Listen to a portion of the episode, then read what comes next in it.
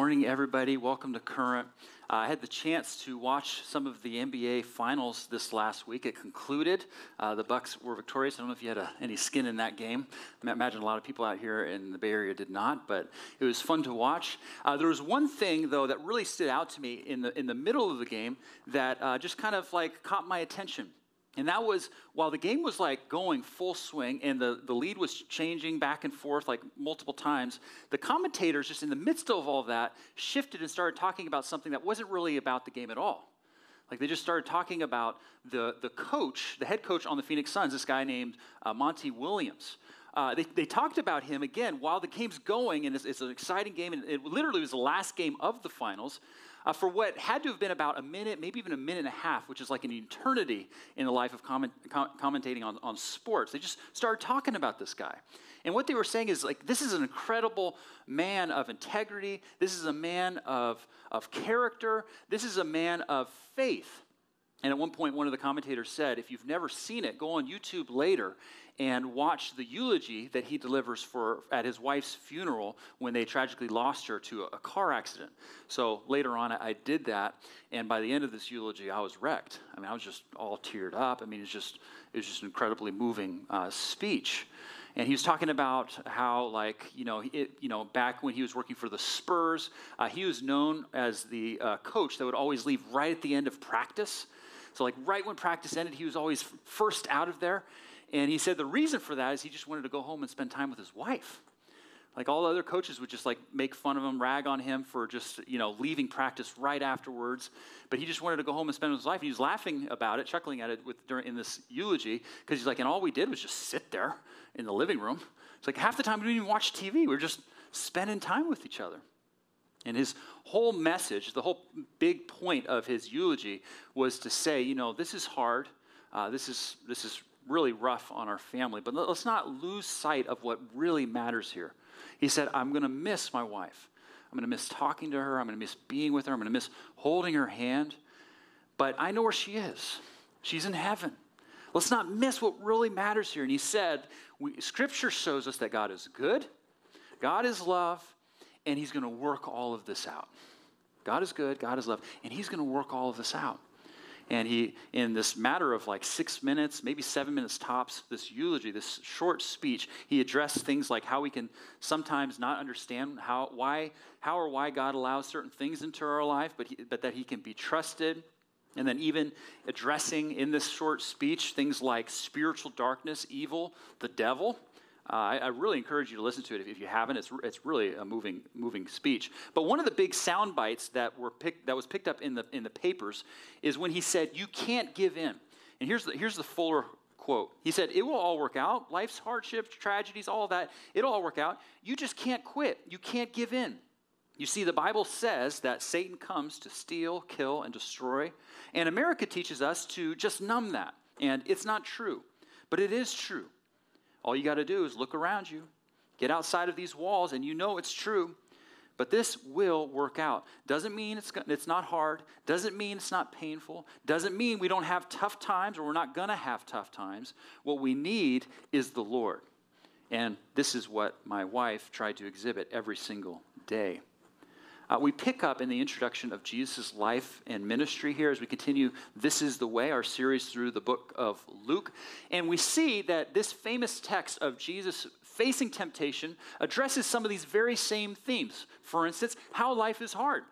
Life was hard for Jesus. And then there's this question in the background where was, where was God the Father in the midst of all of this?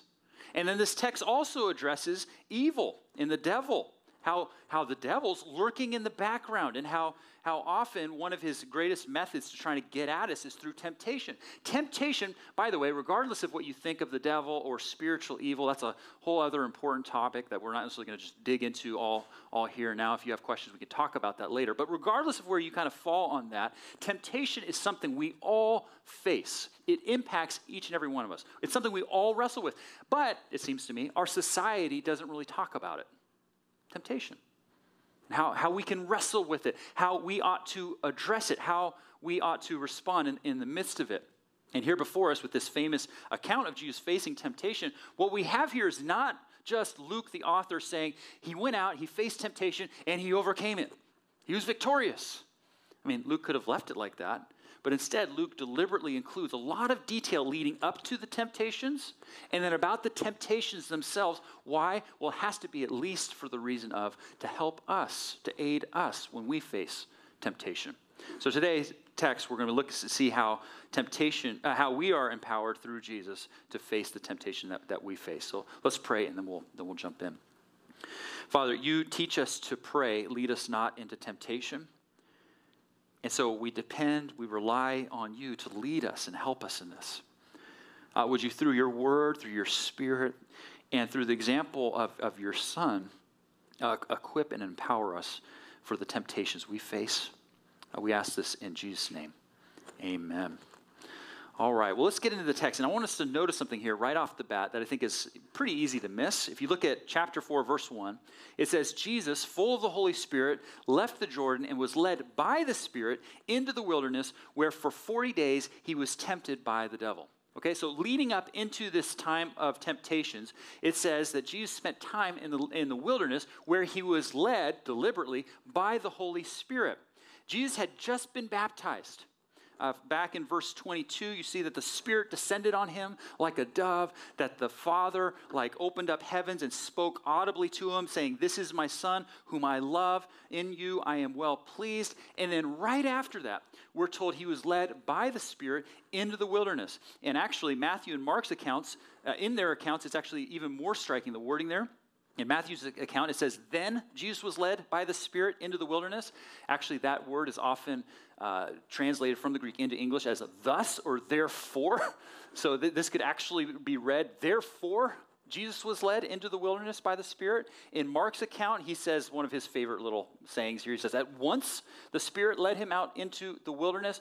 What we see here is wilderness experiences are bound to come.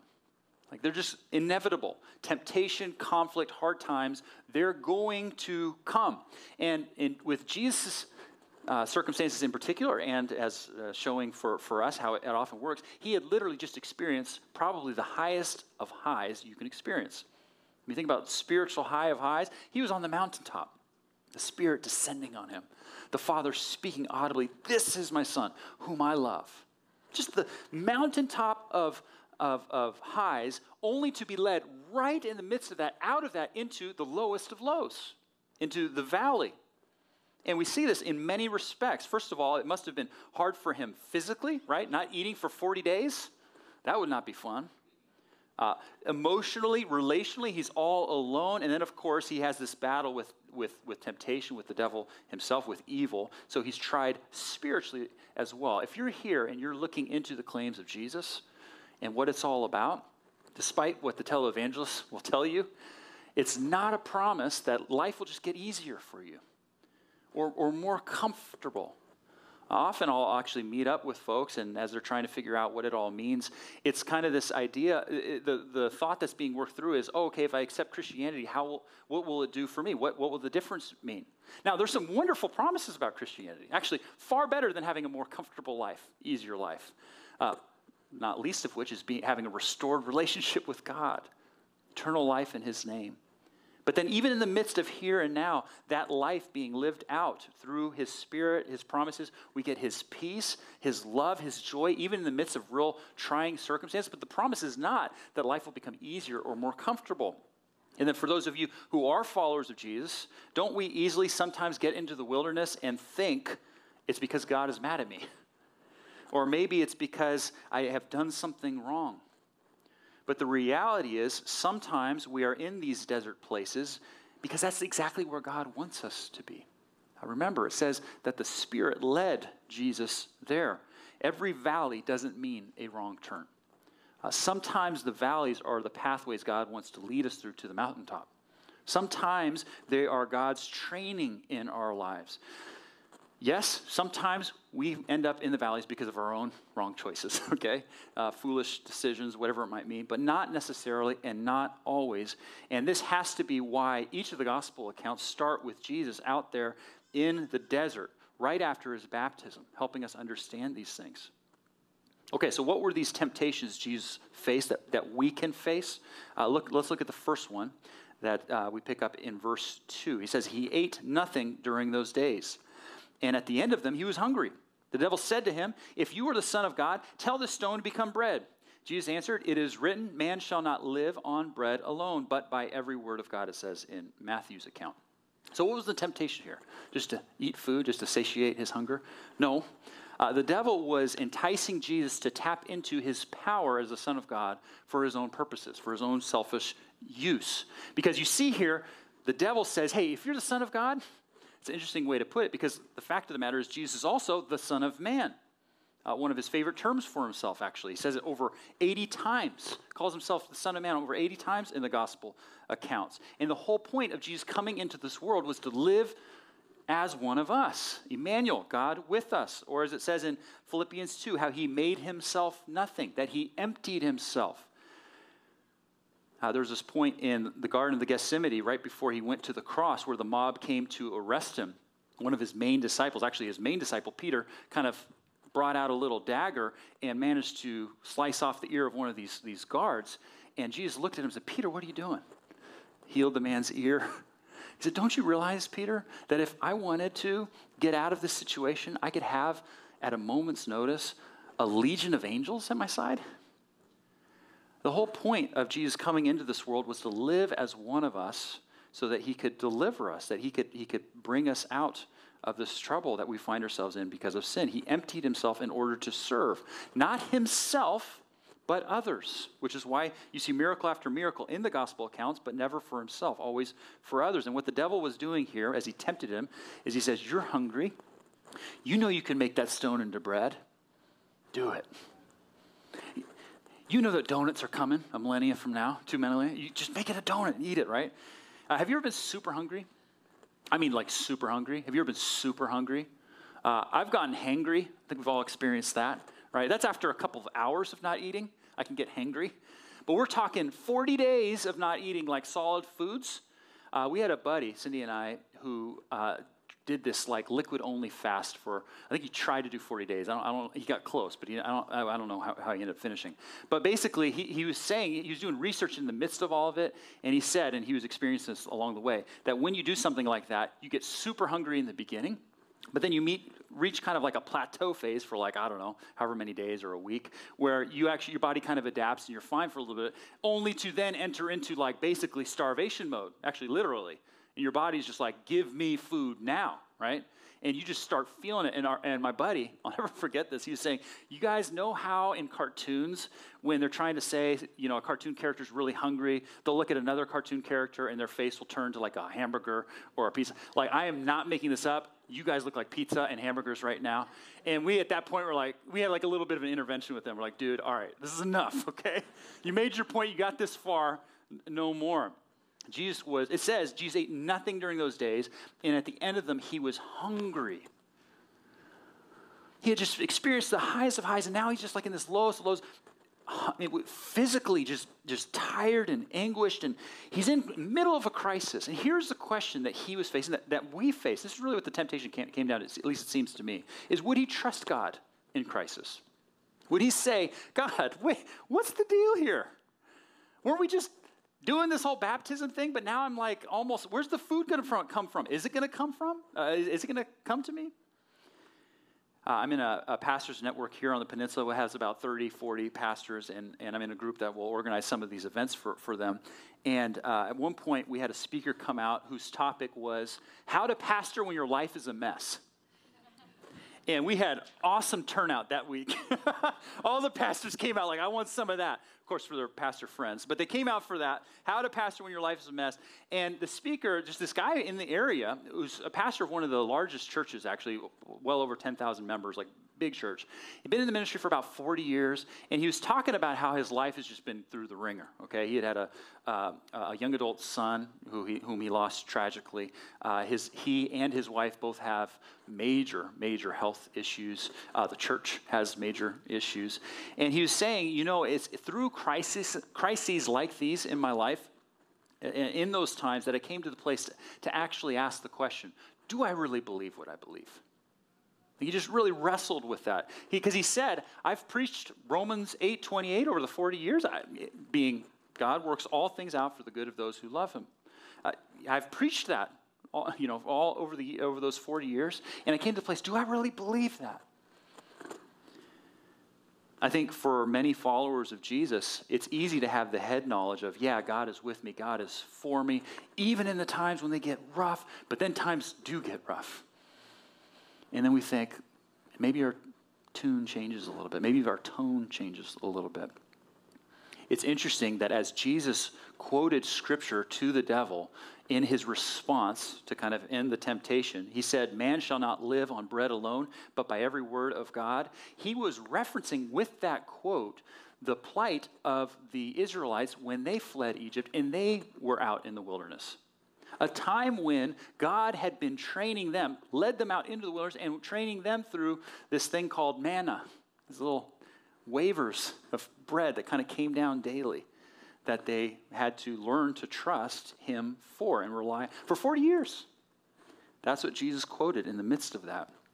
Jesus was at the end of his rope, starvation was closing in. Would he trust God in crisis? Or would he say, God, how dare you allow this to happen? Where, are you at? Why are you leading me here? Is this what it's all about?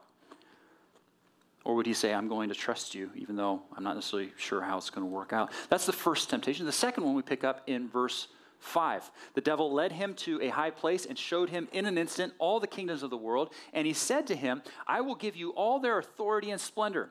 It has been given to me, and I, I can give it to anyone I want to. If you worship me, it will be yours. Jesus answered, It is written, Worship the Lord your God and serve him only.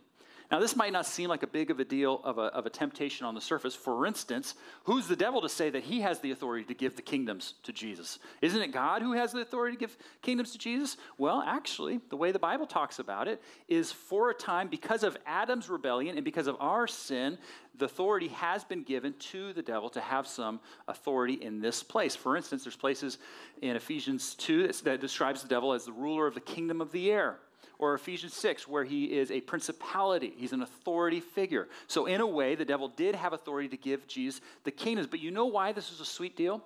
Or I should put it this way why this was so tempting to Jesus is because if Jesus had received the kingdoms this way, he would have not had to suffer.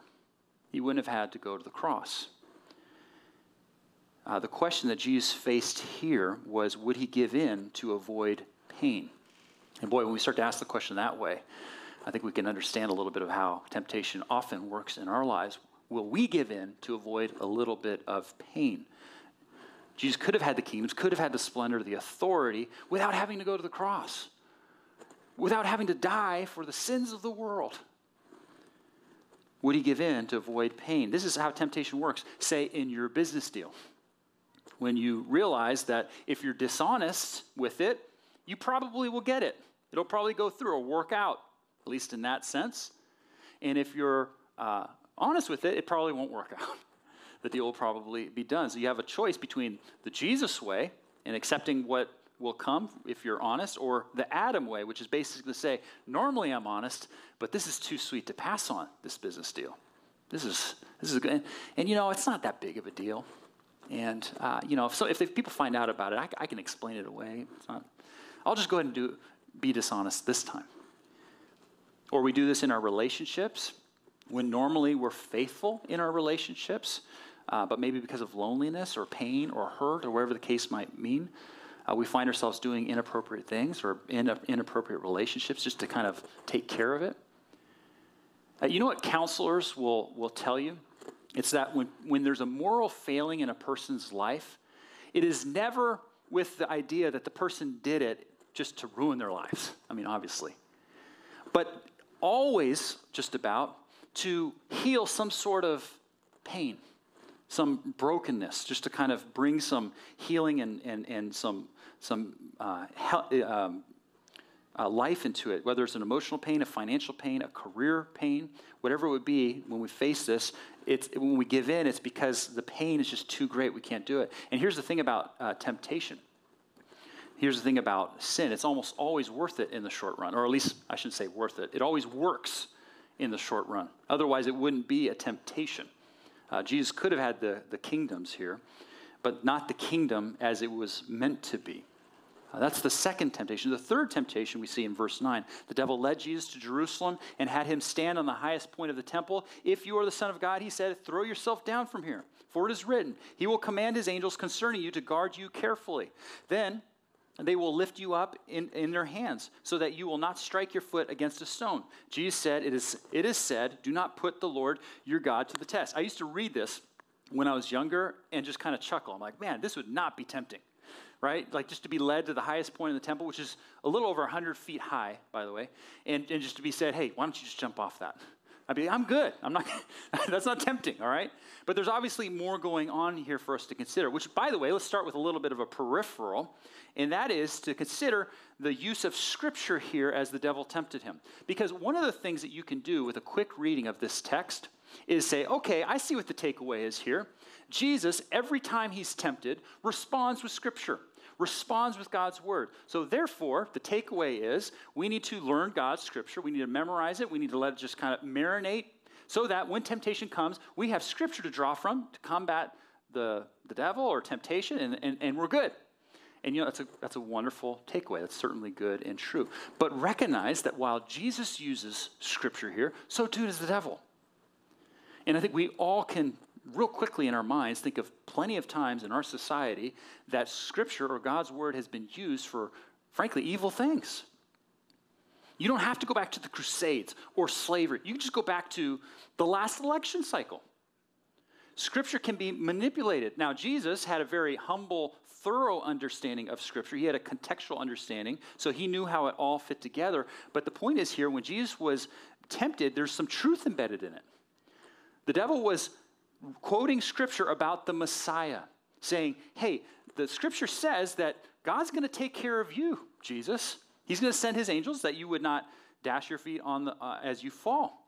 But Jesus knew the point of that promise was, was when you are following and trusting the Lord, not when you put him to the test. Uh, here's the question, and then, and then I want to kind of unpack this a little bit. I think the question he was tempted with here is would he serve God or would he use God? Uh, I think, especially to my Christian friends here, this is one just to really lean in on because we can easily miss what's going on here. I attended a seminar uh, a while back now of a pastor who was just sharing one of his pet peeves with other pastors in the room. There's a group of pastors, and this pastor was sharing one of his pet peeves. And he said his pet peeve is whenever pastors or, or, Christians say something like, if you're not out there living on the edge for God, if you're not living in such a way where if God doesn't show up, then you're not really living for God. You've got to really put yourself out there on a limb. And he said to this group of pastors, don't say that. Like, don't, don't just put it that way because that can sound motivating. It can sound good. If you go out on that limb, God will show up. But the reality is, if you go out on that limb and you start to saw, God will not necessarily save you unless it was that limb he called you out on. Are you following that? He said, if God calls you out there onto that limb, and he says that you understand in your spirit or however, get sawing, then okay, get sawing. That's trusting God. That's following Him. But if we look around and we say, you know, I'd really like to do such and such, I'd really like to do this, and God will show up, God will do his thing. But there's really no evidence for that. He's like, don't do it. don't do it. Uh, Jesus affirmed this. The scriptures say, don't put the Lord to your test. Think about this from God's perspective, like what's going on kind of at the, at the higher level. You know, it would be as if my son came to me, and he would never do this. He said, Dad, I, I know you love me, but I'd really know if you love me if you gave me this Minecraft game I really want. You know? I mean, you don't have to be a parent to know that. would just cut you to the heart as a parent. Like, oh man, really?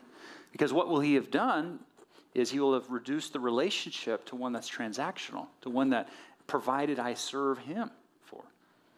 Uh, there are a lot of promises in the Bible. There are a lot of wonderful uh, promises to protect, that he will provide, that he will care for, that, for us. But those ultimately aren't to test or manipulate the relationship with God because his love is so much deeper than that. Jesus knew this. He understood this. And he's like, no, no, no. I'm going to put following God first. I'm going to trust Him. Uh, there are the three temptations. Let's consider for a few moments why they matter, and then, and then we'll close. What, what the temptations mean for us. First of all, they mean that Jesus can empathize when we're tempted. This is an incredible thought if we just let it sink in. It means Jesus can and wants to empathize when we face temptation. Listen to how the Hebrews author puts it. Therefore, since we have a great high priest who has ascended into heaven, Jesus, the Son of God, let us hold firmly to the faith we profess. For we do not have a high priest who is unable to empathize with our weaknesses. But we have one who has been tempted in every way, just as we are, yet he did not sin. Let us then approach God's throne of grace with confidence, so that we may receive mercy and find grace to help us in our time of need. What's that saying? It's incredible. Sometimes I think we can easily think that when we fall into the trap of temptation, we, we give in, that God is up there like, oh, I knew it. I see it. I see what's up.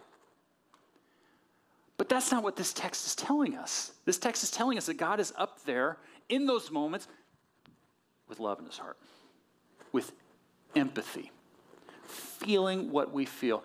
I regularly get together with folks as a pastor, and it'll be brought to my attention that they're struggling with something, maybe fallen into temptation, just like repeatedly, and just at the at the heart level, it's just really hard, and and all the rest of it. And, and often it'll be accompanied with the thought of, and I think God's disappointed with me, or I know God's disappointed with me. Now, look, God wants you and me to take sin seriously. Absolutely. At the same time, he knows we're not Jesus, that we need Jesus. And what did he do in order to help that? Part of that was experiencing all the temptations you and I face temptations of pride, anger, lust, greed, you name it. It says he tempted he was tempted in every way. And in our text verse 13 says when the devil had finished all this tempting, he left him until an opportune time. That's saying the three temptations that Jesus faced here in our text weren't just the only temptations he faced. He faced every temptation. Why? Not to lord it over us when we don't fit the bill, when we don't live up to what he did for us. Why? To empathize, to love, to care for us. We, we can know that Jesus empathizes with. That's, that's partly what this text means, but, but then also we see that it means we can find freedom in Christ. Ultimately, that's what this text is about. It's about Jesus' victory over sin and evil. Uh, you're probably aware of John Milton's famous po- epic poem, uh, Paradise Lost, and how that's set kind of in the, in the Garden of Eden. Uh, that, that would make sense. But do you know where he chose, where he chose for his subject, for his follow up, Paradise Regained? The story of Jesus' temptation. I would have thought he would have picked the cross, right? The resurrection of Jesus. But he actually chose this. Why? Well, the cross is where the, vi- the victory was final. But this is where it began and it was over. Jesus out there in the wilderness, led by the Spirit, living as one of us, overcame. He was victorious. And so, therefore, we can have freedom in Him. The point here, the Bible likes to talk about this Jesus is the new Adam. You know, Adam, when he sinned, and when he chose rebellion towards God, which we do every day, frankly, uh, introduced sin and the effects of that, uh, not least of which is spiritual separation from God. In fact, that's the greatest ramification of that. And so, cancer, this cancer of sin entered the world. So, Jesus came into this world. And that's, by the way, why the virgin birth is so important that he's both Son of God and Son of Man, that he could empty himself, as we talked about from Philippians 2 earlier. And as it goes on to say, he was made in human likeness, becoming obedient to death, even death on the cross. The whole point here in the wilderness was he would go to the great wilderness on the cross for the sins of the world to die for our sins. That when we receive him, we can have a restored relationship with him. So there's freedom there, but even better than that is it means he's made it possible for us to become children of God. Beloved children of God. Notice again that when the devil was tempting him, he used this phrase a couple of times. He says, If you're the Son of God, and then he would do his temptation.